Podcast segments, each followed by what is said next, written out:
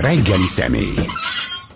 Ferdinand Silla, a Társadalomtudományi Kutatóközpont tudományos főmunkatársa a vendégünk ma reggel. Jó reggelt kívánok! Jó reggelt kívánok! Ön Kárpátalja történelmének a kutatója, Ukrajna politika történetének a kutatója, illetve tehát többek között foglalkozik közép-kelet-európai kisebbségi ügyekkel is. Szerintem ezekből most elég sokat sorra veszünk majd, ahogy, ahogy sikerül egy, egy ma reggeli hír, de hát tulajdonképpen erről már régóta beszélnek, csak most ez a CNN-en úgy jelent meg, hogy most már amerikai hivatalosságok is úgy gondolják, hogy Ukrajna nem fog tudni visszaszerezni minden területet abból, amelyet most az oroszok elfoglaltak, alapvetően itt a, a Donbassról van szó. Szóval most nem a hadászati meg a harcászati dolgait szeretném öntől természetesen megkérdezni ennek, hanem azt, és ezt felveti a CNN is, hogy hogyan lehet ezt mondjuk az ukrajnai politikai elit hittel elfogadtatni, a közvéleménnyel elfogadtatni, hogy ez belátható időn belül valószínűleg nem fog sikerülni, mármint hogy visszaszerezni ezeket a területeket pillanatnyilag sehogyan sem. Tehát ha legalább a kontinentális Ukrajnát nem hagyja el az orosz hadsereg, akkor egy örökös háború, egy ilyen Afganisztán típusú örökös háborúra lehet számítani. Azt már most is lehet tudni még nyílt forrásokból is, tehát nem kell hozzá különösebben mély ismereteket szerezni, hogy a már elfoglalt területeken is vannak partizán harcok, és teljesen egyértelmű a lakosságnak az ellenállása. Az tulajdonképpen az váltotta ki azt, hogy még a háború elején, az invázió elején ugye egy második fázisba léptünk azzal, hogy kiderült, hogy az orosz hadsereg nem tud egyszerűen bevonulni Kievbe vagy az összes többi nagyvárosba, ahová szeretne, hanem a lakosság is, tehát nem csak a hadsereg, hanem a lakosság is ellenzi ezt a fajta területfoglalást, illetve azt is tudjuk, hogy a déli megyékben többször is megpróbált Zapor Zaporozsiban vagy Herszonban is népszavazást szervezni az orosz hadsereg, illetve az orosz hatalom annak mintájára, hogy annó ezt csinálták a Krím elcsatolásakor, vagy a keleti megyékben a szeparatista köztársaságok megszerveződésekor 2014-ben, de mindez ideig ez nem sikerült annak ellenére sem, hogy teljes az orosz megszállás. Tehát uh, itt nem csak arról van szó, hogy a politikum vagy a hadsereg ellenállást tanúsít, hanem a lakosság is ellenállást tanúsít az orosz megszállással szemben, úgyhogy itt társadalmi békére számítani súlyos retorziók jelenleginél és súlyosabb retorziók nélkül nem lehet, amelyik viszont tovább növeli az emberekbe azt a fajta mentális magatartást, hogy ezt nem lehet elfogadni, ezt a fajta megszállást, és azt sem hiszem, és nem kell azt gondolni, hogyha most hirtelen a jelen állapotban és a jelen határoknál megáll a háború, az a Vladimir Putyin megelégedne, vagy az orosz hatalom megelégedne, az teljesen egyértelmű, hogy ennél sokkal mélyrehatóbb céljai vannak.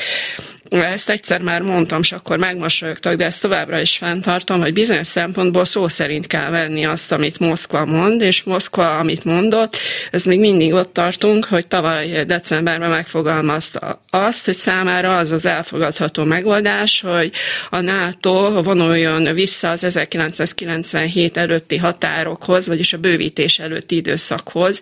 Azaz ő igazából poszt térségre, és tulajdonképpen talán Közép-Európára is igényt tart, ugyanis az orosz biztonságpolitika az úgynevezett mélység stratégiájára épül, tehát hogy minél inkább, minél szélesebb pufferzónát akar kialakítani maga körül, illetve ezt a pufferzónát, ezt nem a poszt térség jelenti számára, hanem mondjuk Közép-Európa.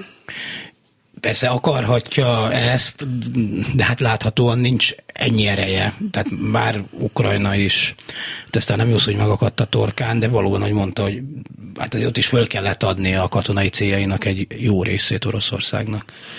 Hát attól függ, hogy mit nevezünk erőnek, ugyanis pillanatnyilag Oroszország azt mondja, hogy ő nem áll hadban, és nem folytat háborút, hanem az úgynevezett békemissziót, amit általában a posztszovjet térségben az elmúlt 30 évben számtalanszor láthattuk ennek példáját. Súlyos háborúk árán is, mint amilyen a csecsenföldi, vagy a grúziai, vagy hadd ne soroljam, az összes többi is volt. Pillanatnyilag az a helyzet, hogy az a hadsereg ennyit tudott elérni, és pillanatnyira úgy néz ki, hogy sikeres tud lenni az újonnan kialakított stratégiában, ami a felporzsált földet jelenti tulajdonképpen a keleti megyéknek a, a területén, de mi van akkor, hogyha mégis bejelenti azt, hogy háború van, és mozgósítást rendel el? Tehát akkor gyakorlatilag végtelenek a katonai lehetőségei, hogyha nem csak rejtett mobilizációt tud végrehajtani. Mm. Hmm mondasz a felperzselt föl taktikát, szóval, hogy mindent elpusztítanak, ami, ami, ami, ami szembe jön. Na de most elfoglalunk ilyen területeket, a lakosság egy részét elüldözik, másik része elmenekül, az infrastruktúrát, az ipari létesítményeket úgy tudták elfoglalni a várost, hogy lebombázták, szóval értem, hogy azt lehet mondani, hogy ez most a miénk, de hogy azért ez valószínűleg gazdaságilag, hogy most emberi tragédiákról ne is beszéljünk, és egy elég nagy teher egy gazdaságilag, azért nem feltétlenül annyira erős országnak, mint Oroszország. Nem biztos, hogy ezt újra akarja építeni ezeket a területeket, akkor sem, hogyha itt a felhatóságát valamilyen módon fent tudja tartani.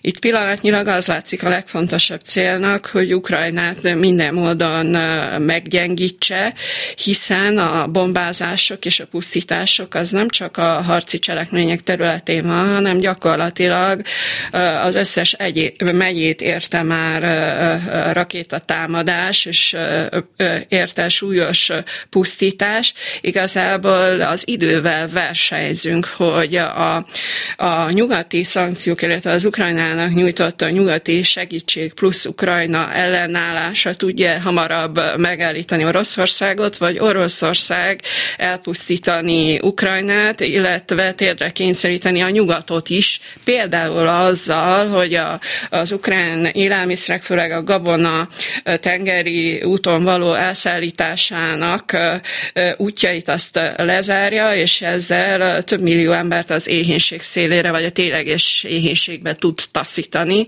Nem beszélve arról, hogy a szankciók azok rendkívül fontosak ugyan, de mindkét oldalt sújtják valamilyen szinten.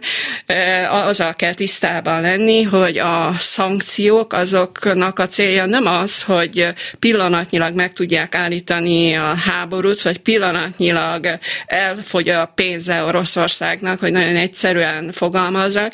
Ez egy hosszú távú kimerítése lehet az orosz gazdaságnak, azzal például, hogy a nyugati technológiához nem jut hozzá, ami többek között a fegyvergyártásában is rendkívül fontos szerepet játszik. Tehát ez egy hosszú távú játék, a világ számára pedig az a tét, hogy ennek van nagyobb ára, vagy pedig annak az örökös rettegésnek, hogy Oroszország ezt a fajta támadást és ezt a fajta zsorolási potenciált bármikor ki tudja számolni, ki tudja használni.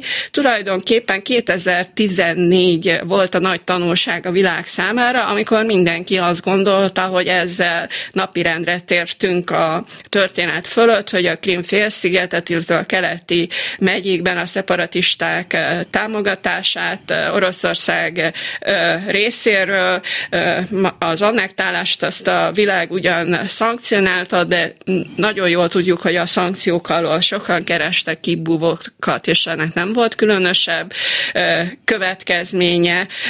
Itt elengedték ezt a történetet valahogy úgy, ahogy a Szovjetunió felbomlásának időszakától kezdődően több ilyen befagyott konfliktus zónát is megörököltünk, mindegyik orosz beavatkozás következménye volt. Tehát gondoljunk itt a grúz-örmény konfliktus, Grúziára, az örmény konfliktusra, Azerbajdzsánba, vagy a Moldovába, a Transnistriára, és akkor 2014-ben ehhez tevődött hozzá Krím és Ukrajna keleti megyéi, de amint látszik, itt egy vörös vonalat átléptünk azzal, hogy egy nyolc éven keresztül zajló, különböző intenzitással zajló fegyveres konfliktus, tényleges háború egy totális invázióvá tudott terebélyesedni valami ilyen homályos megfogalmazott célok érdekében. Hát az nem volt túl alaposan megfogalmazva, hogy nácitlanítani kell, meg nem tudom, tehát hogy ez, ez azért csak úgy most mondtunk valamit típusú ö, dolog, de igazából egy, elfog, megpróbálunk elfoglalni, egy, mármint hogy az oroszok egy szomszédos országot, jó, valamit kell mondani, de azért nagyon nem erőltették meg ebben magukat. Nem hiszem, hogy erről van szó. Ezt ők teljesen komolyan gondolták, hogy a, a valamennyi a közel-külfölddel kapcsolatos cselekedete az orosz politikának, az úgymond az orosz kisebbség megvédése címszó alatt zajlik. És a Ukrajnában is az orosz kisebbség megvédését azt úgy képzelték el, hogy a, az, meg kell határozni, kitől is akarják megvédeni, és úgy gondolták, hogy Kievben 2014 után egy olyan hatalomváltás történt, amelyik hatalom ezt a kisebbségi kérdést, ezt rendkívül negatív kontextusba, jogelvételbe torkolott ez a fajta politika, és ők ezt egyfajta náci mentalitásnak gondolják, és valóban konkrét cél volt az, hogy Ukrajna politikai vezetésének a megsemmisítése. Tehát az a befolyásolási kísérlet, amivel 30 éven keresztül Ukrajna szembenézett, hogy vajon egy Oroszország által pártolt, vagy Oroszország által valamilyen módon befolyásolt politika, illetve politikai pártok kerülnek-e hatalomra Ukrajnában, vagy valami más. Ezek mi korábban a választások során ilyen-olyan módon eldöltek, ezt most fegyverrel akarta eldönteni, úgy gondolván, hogy Ukrajna azzal, hogy többszörösen is nekifutott annak, hogy nyugati értékek mentén és nyugati szövetségekhez, Európai Unióhoz, NATO-hoz való csatlakozás révén végképp ki akar szakadni ebből a poszt térségből, amelyet Oroszország sehogyan nem tud elengedni. Tehát igazából azt gondolnám, hogy ennek a pillanatnyilag zajló háborúnak az is lehet egy következménye, hogy talán ez a posztszovjet térség most fog igazán, vagy most tud igazán felbomlani, mert hogy a balti államok, tehát Észtország, Lettország és Litvánia ugyanazóta Európai Uniós és NATO tagországok is, de egyértelműen látszik az, hogy ott is megvoltak az orosz befolyásolási kísérletek, és tulajdonképpen ugyanazoknak a forgatókönyveknek a lejátszása lejátszása a háború kivételével, ami Ukrajnában is történt a belpolitika befolyásolása érdekében, és amit látjuk a balti államok köztek különösen Lettország és Litvánia az utóbbi hetekben rendkívüli módon bekeményített azzal, hogy Oroszország számára nem lehet engedmény, mert minden engedmény még inkább felbátorítja és nem megállítja. Amint láttuk, a kazak elnök is azt mondta, mondta, hogy az Ukrajna elleni invázió az teljességgel elfogadhatatlan, és egy rendkívül magas orosz kitüntetést is visszautasított. Most, hogy közállok mindezt úgy, hogy pár, most már hónappal ezelőtt tulajdonképpen orosz katonák mentették meg a hatalmát. Azért az nem egészen így van, amire ő hivatkozik. Az a helyesebb megfogalmazás, hogy ugyanúgy, ahogy a NATO, a posztszovjet térségben is nem minden volt, port, volt tagköztársaságból függetlenedett állammal, de Kazaksztán is, és még egy-két ázsiai állam, illetve Örményország is tagja annak a katonai szövetségnek, amely rév révén ez a rendteremtés januárban Kazaksztánban volt, illetve Örményország és Azerbajdzsán konfliktusában is nem olyan régen, ott is orosz beavatkozás volt, de formálisan nem Oroszország, hanem ennek a katonai szövetségnek a segítségnyújtása történt a, az örmények részére. Azerbajdzsán már korábban kilépett ebből a szövetségből, de ebben a, a küzdelemben is, ugye Azerbajdzsán nagyon erősen tudta csökkenteni az örmény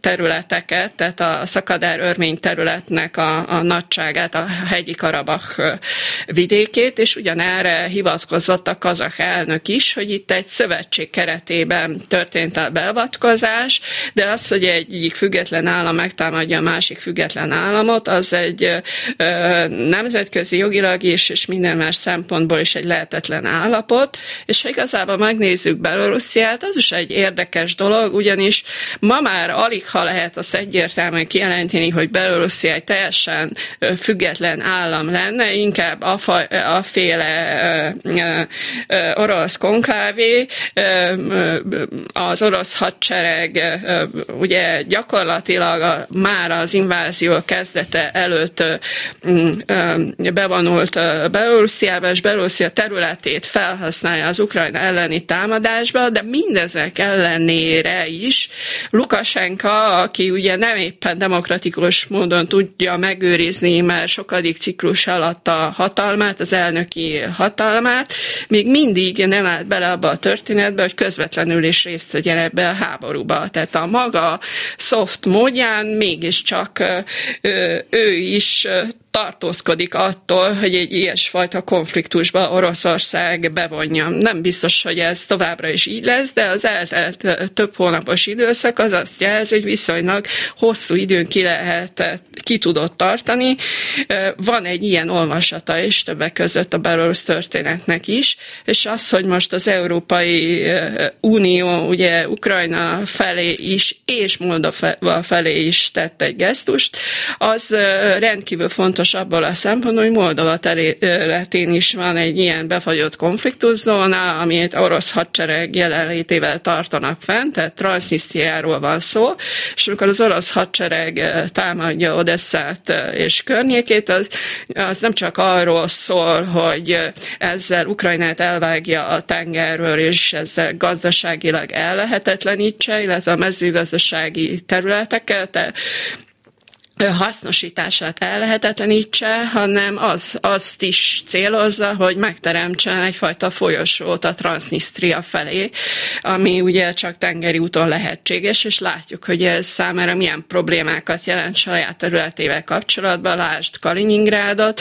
amit Kaliningrad most... az ellenkező irányba, ez az enklávé, ott Litvánia és Lengyelország között. Igen, igen, igen, tehát azt is csak tengeren keresztül tudja pillanatnyilag megközelíteni, ugyanis a légi közlekedés közlekedés az blokkolva van, és Litvánia most a szárazföldi közlekedésbe és a szárazföldi szállításra is blokkolja mindazoknak a termékeknek a szállítását, amelyek rajta vannak az Európai Uniós szankciós listán, és ez egy nagyon kemény beleállás ebben a történetben. A Kaliningrad meg 2014-ben is nagyon súlyosan megszelmette a szankciókat, és egy ilyesfajta elvágás a kontinenstől, az pedig rendkívül súlyos érvágást okozhat, miközben azért ne felejtsük el, hogy Kaliningrád az ugye fegyverek, tehát atomfegyverek is vannak a területén, ez egy stratégiai katonai bázis ugyanúgy, hát, mint... előre tolt helyőrség. Hát ugy, ugyanúgy, ahogy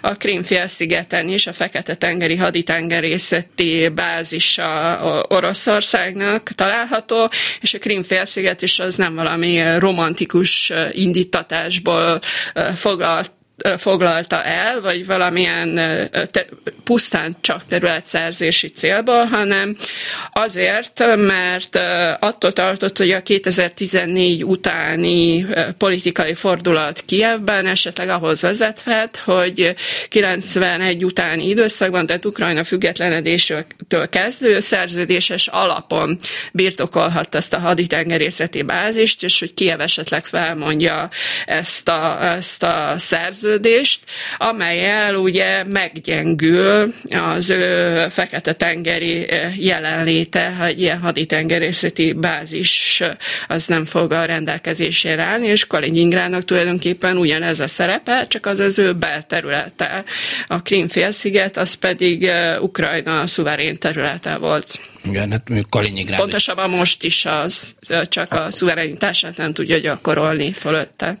Egy pillanatra visszaugorhatunk, még oda, amikor arról beszélt, hogy Ukrajnában ki hogyan fogadja az orosz felszabadítási kísérletet, hogy az sokszor előkerül, hogy az orosz számításban ott csúszott hiba, hogy hiába orosz anyanyelvű az ukrajnai polgárság egy része, meglehetősen sokan ukrán érzelműek annak ellenére, hogy a nyelvük, a használt nyelvük, vagy az anyanyelvük orosz. Ha, egyébként Zelenszky elnököt is, aki hát maga biztos hallja, a kiejtésén szokták mondani az ukrajnai barátaim, hogy még mindig átüt egy kis orosz akcentus az ukrán Ez nem igaz. Nem igaz? Jó, nem igaz. Zelenszky nagyon jól beszél, ez nem színészség kérdése. Hát ő hibátlanul beszél ukrán. Tény az, hogy ő orosz anyanyelvű zsidó, vállaltan zsidó származású. Az elnöksége előtti időszakban az ukrán nyelvet kevésbé használta, és nem is tudta, de megtanulta, és hibátlanul beszél ukránul. Igen, tehát nem... Tehát nem, nem lehet hallani semmit a kiejtésén? Nem, hogy, tehát nem. csak a kiejtés. Ne, nem hibázik többet, mint bármelyikünk, Más. mikor szabadon uh-huh. beszél. Uh-huh. Tehát, hogy ilyen nincs, hogy áthallani a, az oroszt. Az érdekes dolog, hogy ezek a, az áthallásokat, ezek eh, hogyan is keletkeznek, ugyanis a, a, amikor megkezdődött az orosz invázió, akkor az egyik emblematikus jelenet az volt, amikor eh, egy falus ember kiállt a, a, a, az oroszok, az orosz katonasság elé, az orosz tank elé, és mondta, hogy mondja, mondjanak ki egy ukrán szót, és nem tudják kimondani, akkor ők biztos, hogy megszállok. Tehát igazából ez az áthallásos dolog az ar- arról szól, hogy hogy tehát aki csak oroszul tud, az nem jelenti azt, hogy tudja és érti a mai ukrán nyelvet. Nem lehet ezt összehasonlítani a szovjet időszakbeli ukrán nyelvvel, amikor nyelvileg is, helyesírásilag is, és minden módon igyekeztek közelíteni az oroszhoz, de a 91 utáni fejlődés eredményeképpen itt kiejtésben és szókicsben és sok minden másban is, tehát nagy, nagy különbség van. Lehet, hogy így sima beszélgetés megközelítésben a piacon, a bolton el lehet vele boldogulni, de egy komolyabb szöveget már nem lehet érteni, nem lehet előadni, tehát előáll az a fajta szindróma, amikor egy idegen nyelvet csak elkezdtünk tanulni, vagy azt hiszük, hogy már tudjuk, és az első idegen szónál megállunk, és minden másról lemaradunk. Tehát itt is ugyanerről van szó. És Zelenszky elnök igenis jól beszél ukránul. Most a, az a különleges dolog is fennáll Ukrajnában, hogy Európa rekord rekorder abban, hogy két forradalom is volt a 91 utáni időszakban, és mind a kettő egy Európai Uniós értékek mellett való garas letevés volt. 2004-ben az úgynevezett narancsos forradalom az egy elnökválasztás kapcsán, egy elcsat elnökválasztás kapcsán, és annak a megismétléséért tört ki akkor még a nyugati és a középső rész a választások megismétlése mellett, a keleti ország rész pedig az ellenkező oldalon tiltakozott. 2014-ben... Bocsánat, tehát ugye a, a Oroszországhoz közelebbi rész inkább az orosz párti szavazókat gyűjtötte össze, és mondjuk a nyugat felé eső része Ukrajnának volt, akik inkább a nyugatos kapcsolatok mellett volt, mondjuk így leegyszerűsítve a dolgot. Igen, igen. 2014-ben viszont egy óriási fordulat történt, mégpedig azzal, hogy az egész ország eh, ugyanazon az oldalon tiltakozott, tehát a forradalomnak ugyanazon az oldalán állt. Ez az egyik tényező. A másik tényező az, hogy az elmúlt 30 évben sok szociológiai felmérés készült Ukrajnában, és a mértékadó intézetek által készített felmérések soha ukrán ellenséget nem mutattak.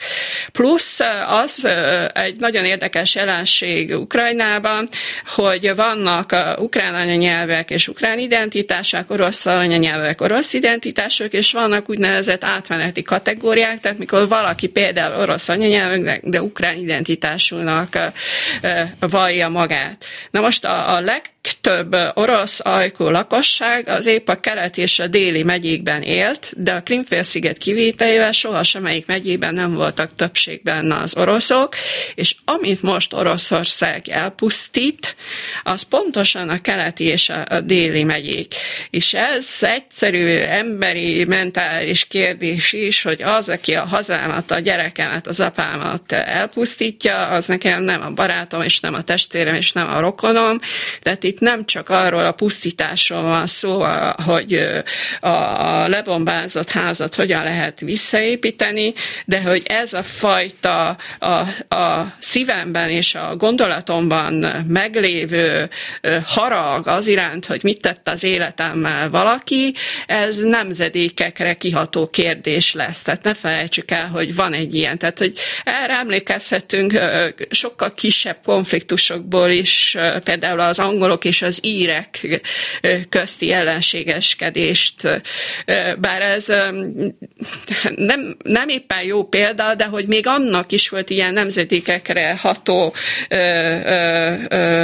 kiható mentális dolog, hogy nem lehet elfelejteni azt, hogy ki kit és milyen módon terrorizált, illetve ölt meg. Itt pedig egy háború kellős közepén vagyunk, mert akárhogy is próbál Oroszország bűvészkedni a szavakkal, ez, ez háború.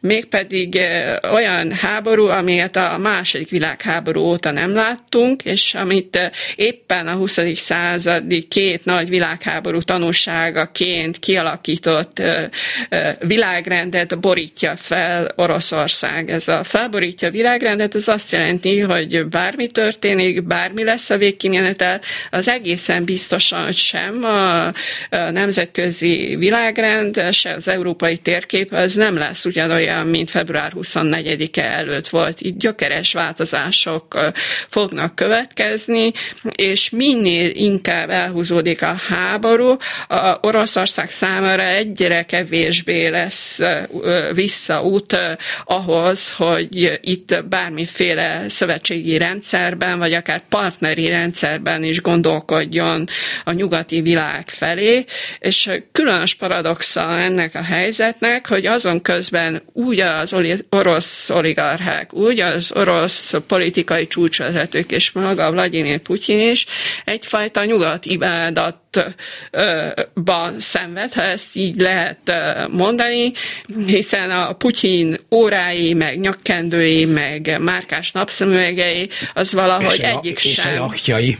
És a jachtjai, ezek egyik sem orosz gyártmány, és a, a politikai vezetők azok valahogy nem csak a Bajkálon, vagy nem elsősorban a Bajkálon szeretnek nyaralni, és a gyereket iskolába járatni, és lakást, házat, villát venni sem Oroszországban szeretnek, de most ha ettől a világtól így módon elválnak, az ennek, ennek a politikának a következménye lesz. Most Európának is, a világnak is, miközben azért nem teljesen egységes azzal kapcsolatosan, hogy hogyan kellene és mit kellene most tenni. Tehát nagyon sokan hívei annak, hogy egyszerűen békét kell teremteni.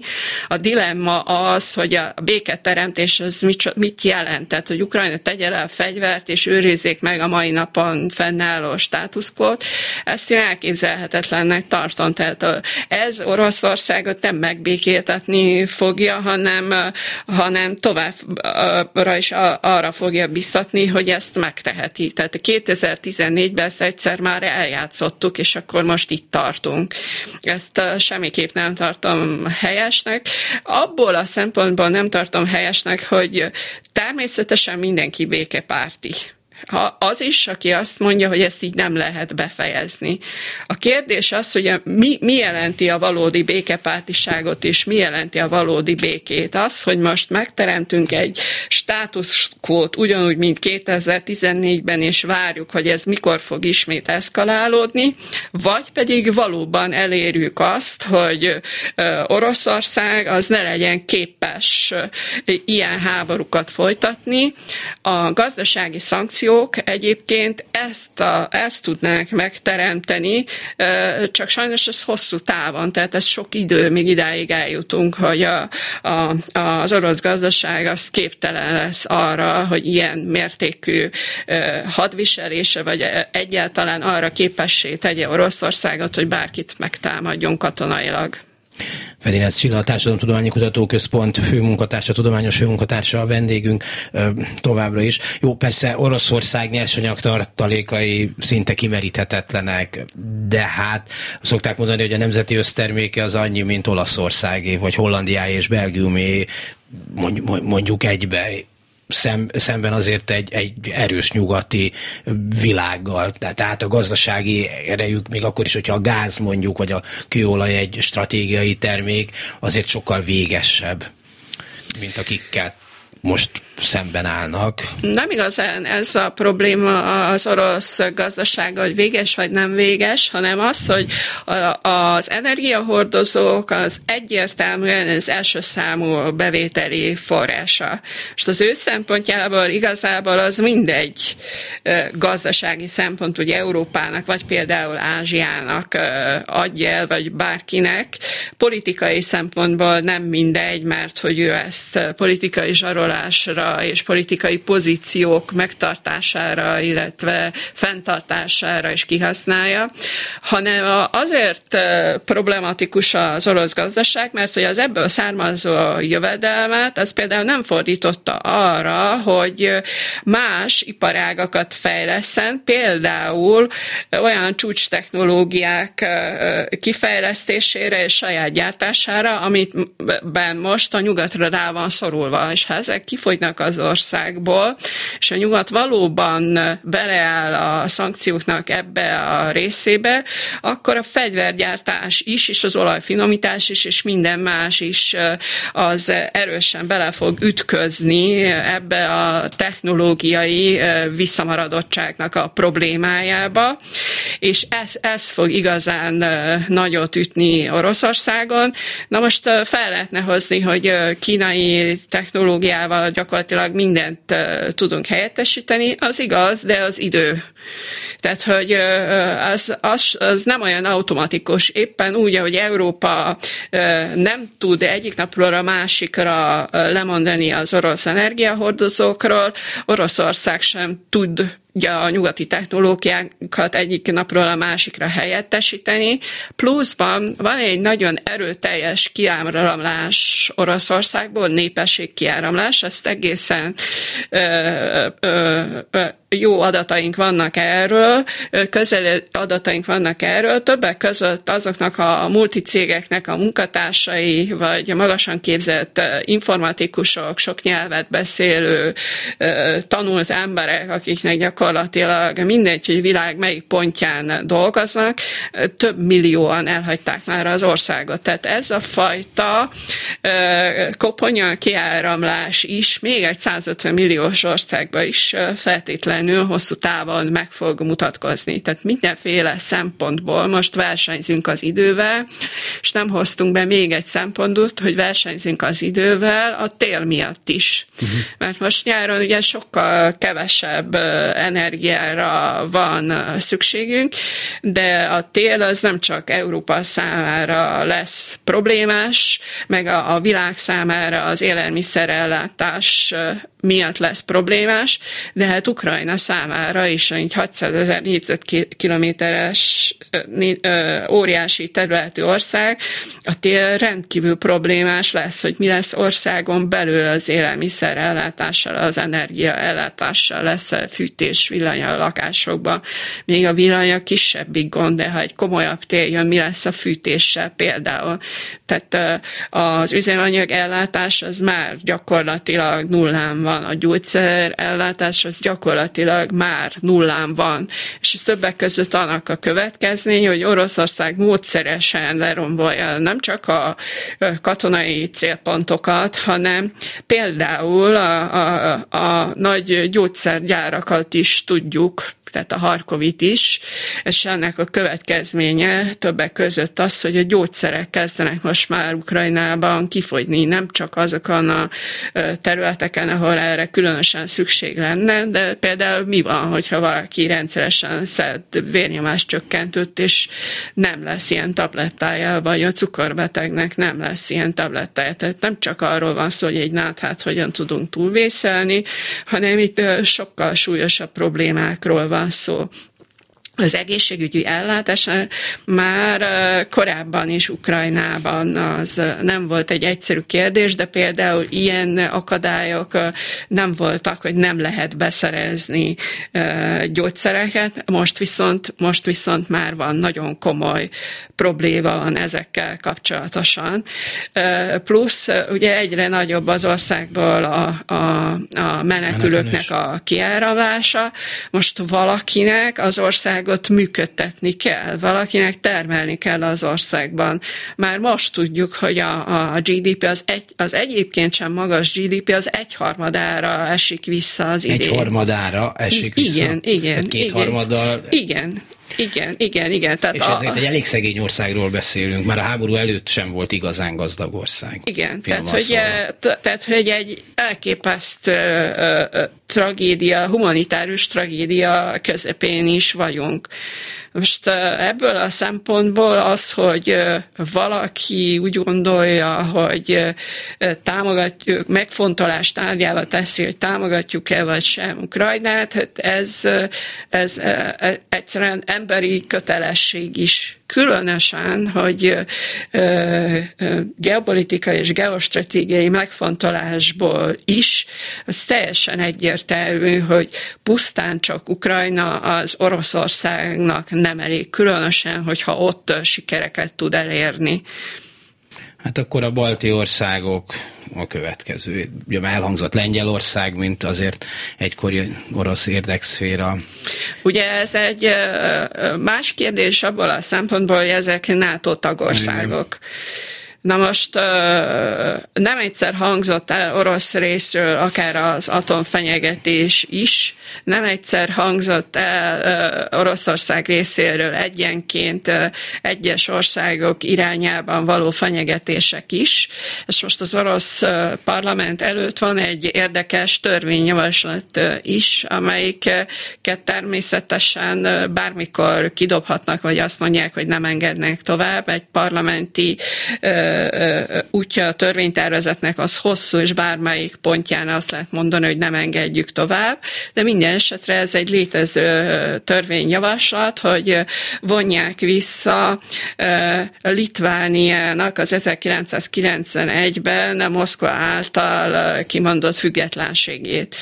Tehát gyakorlatilag a helyzet eszkalálására mindenkinek nagyon sok eszköze van, úgy a nyugatnak, is, mint a, a, a a Moszkvának, de egyértelműen Moszkva proaktív ebben, tehát nem a nyugat provokálja Oroszországot, hanem Moszkva fenyegetőzik, és Moszkva telepít többek között fegyverzetet, újabb fegyverzetet többek között most is Belorusszia területére azt hiszem, ez Oroszországon kívül a világban azért nem kérdés, hogy ki az agresszor, vagy csak hát ilyen marginális, relatíve marginális politikai csoportoknál.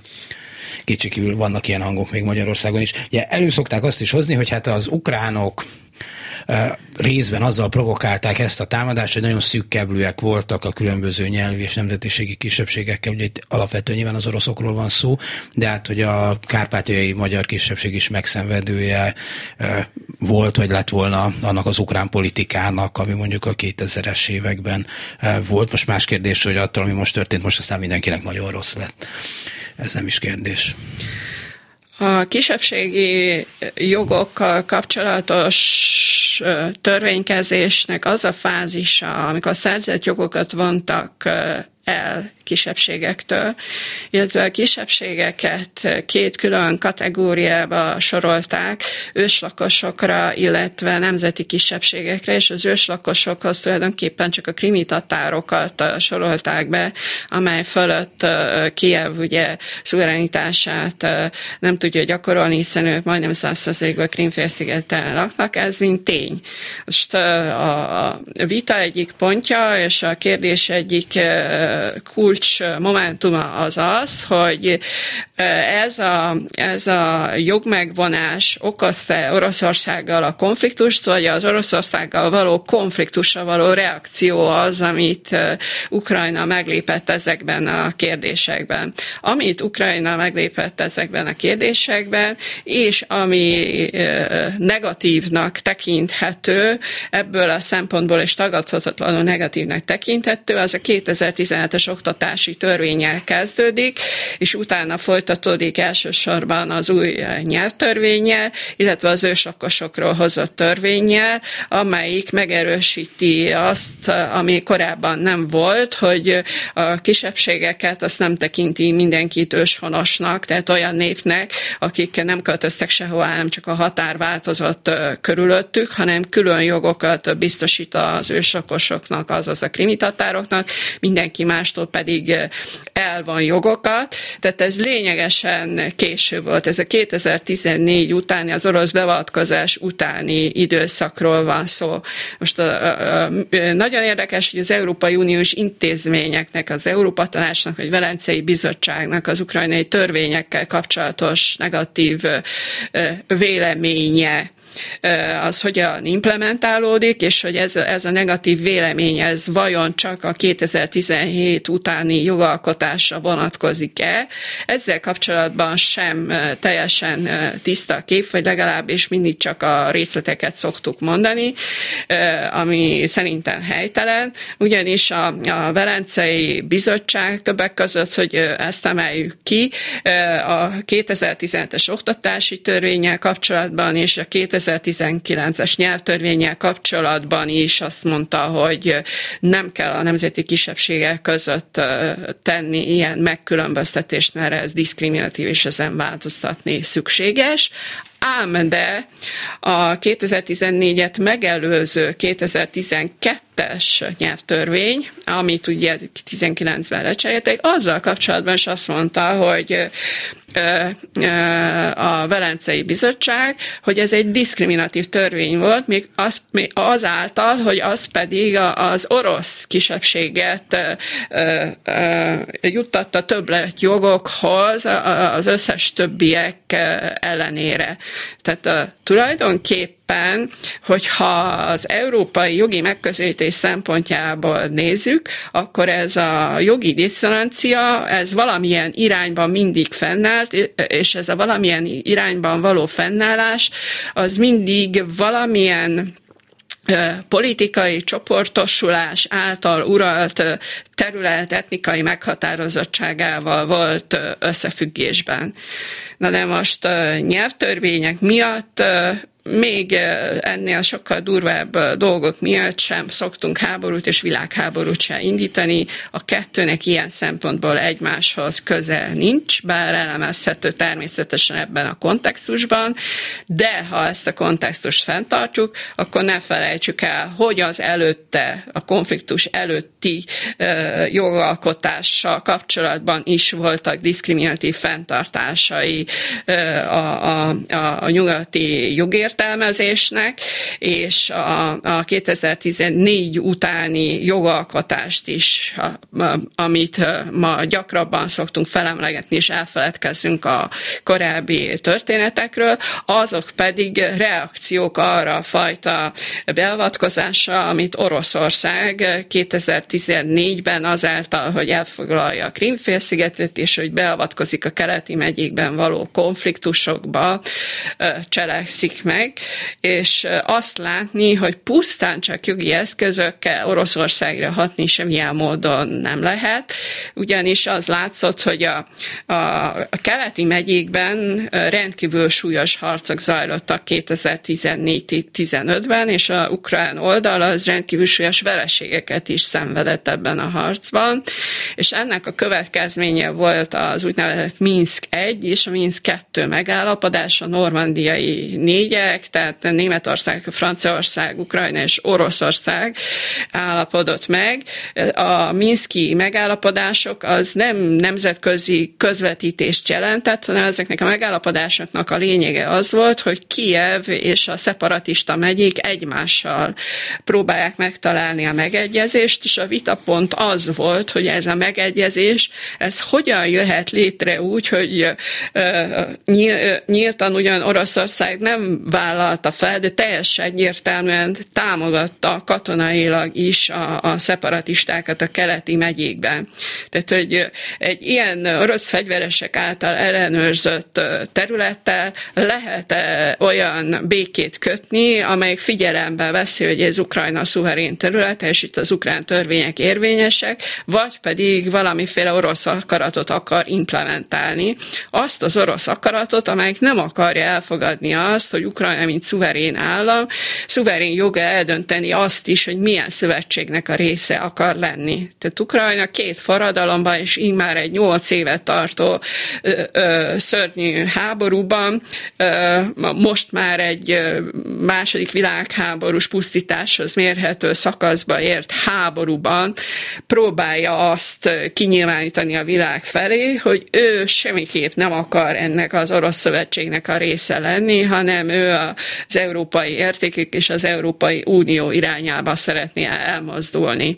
A semleges státusz az gyakorlatilag erre Ukrajnának az a válasza, és ez nagyjából el is fogadható, hogy 2014-ben, amikor ez az orosz területfoglalás megindult, akkor Ukrajna semleges státuszban volt tehát, és ez sem mentette meg attól, hogy ez az orosz beavatkozás ez bekövetkezzen.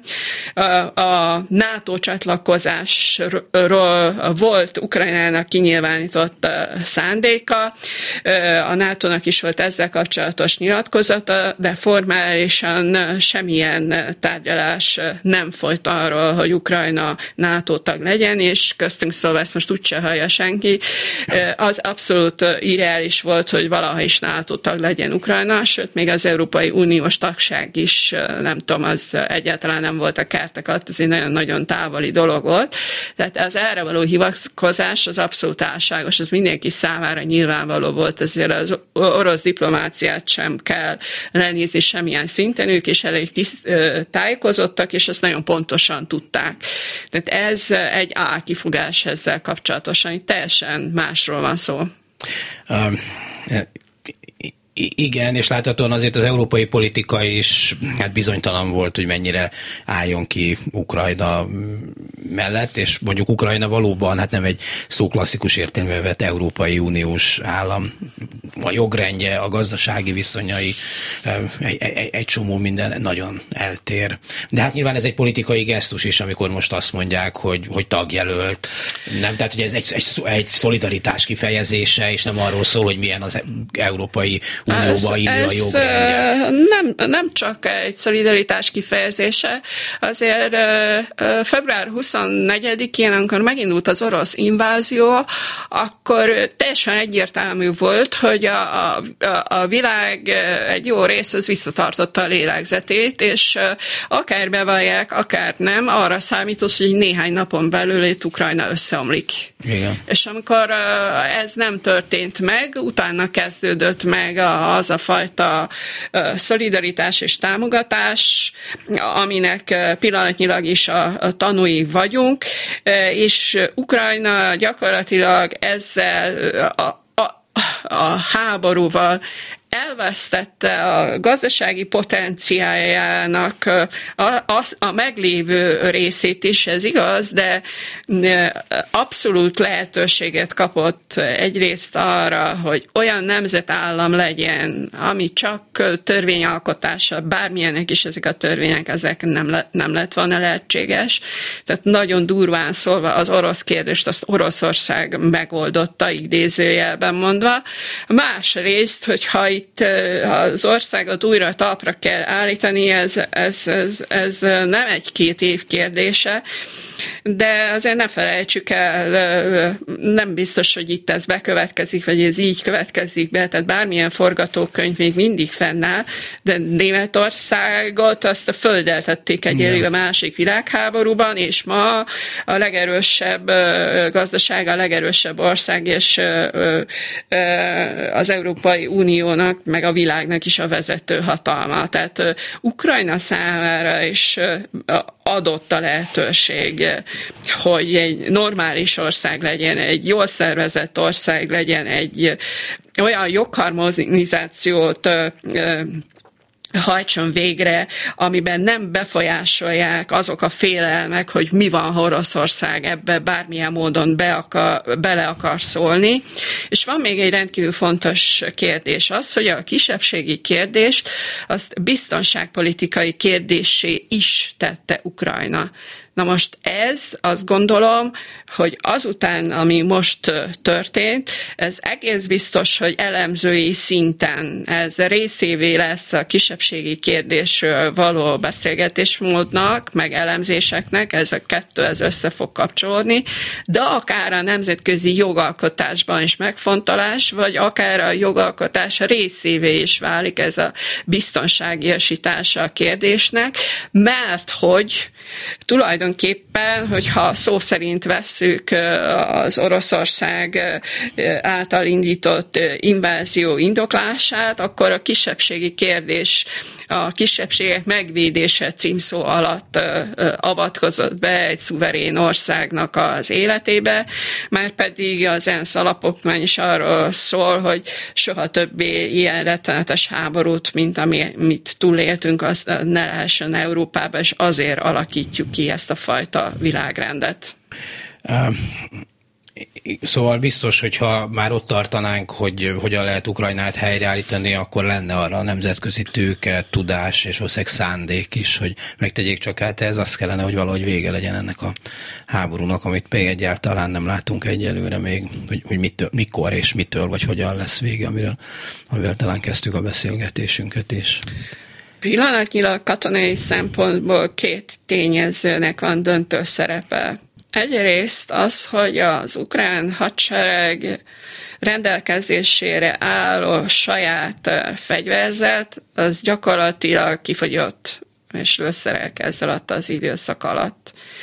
És természetesen nem látunk bele lőszeres ládákba, vagy ezt hajszál pontosan tudjuk, de azért elég jól lehet azt tudni, hogy a nagyon a végére jár ennek de időközben megkezdődött a nyugat részéről nem egyszerűen a fegyverzettel való támogatás, hanem komolyabb technológiát igénylő, komolyabb fegyverekkel való támogatása Ukrajnának, hogy ne csak közelharcot tudjon vívni, hanem ugyanúgy távolsági tüzérségi előkészítés legyen lehetőség, mint ahogy ezt az orosz hadsereg is csinálja.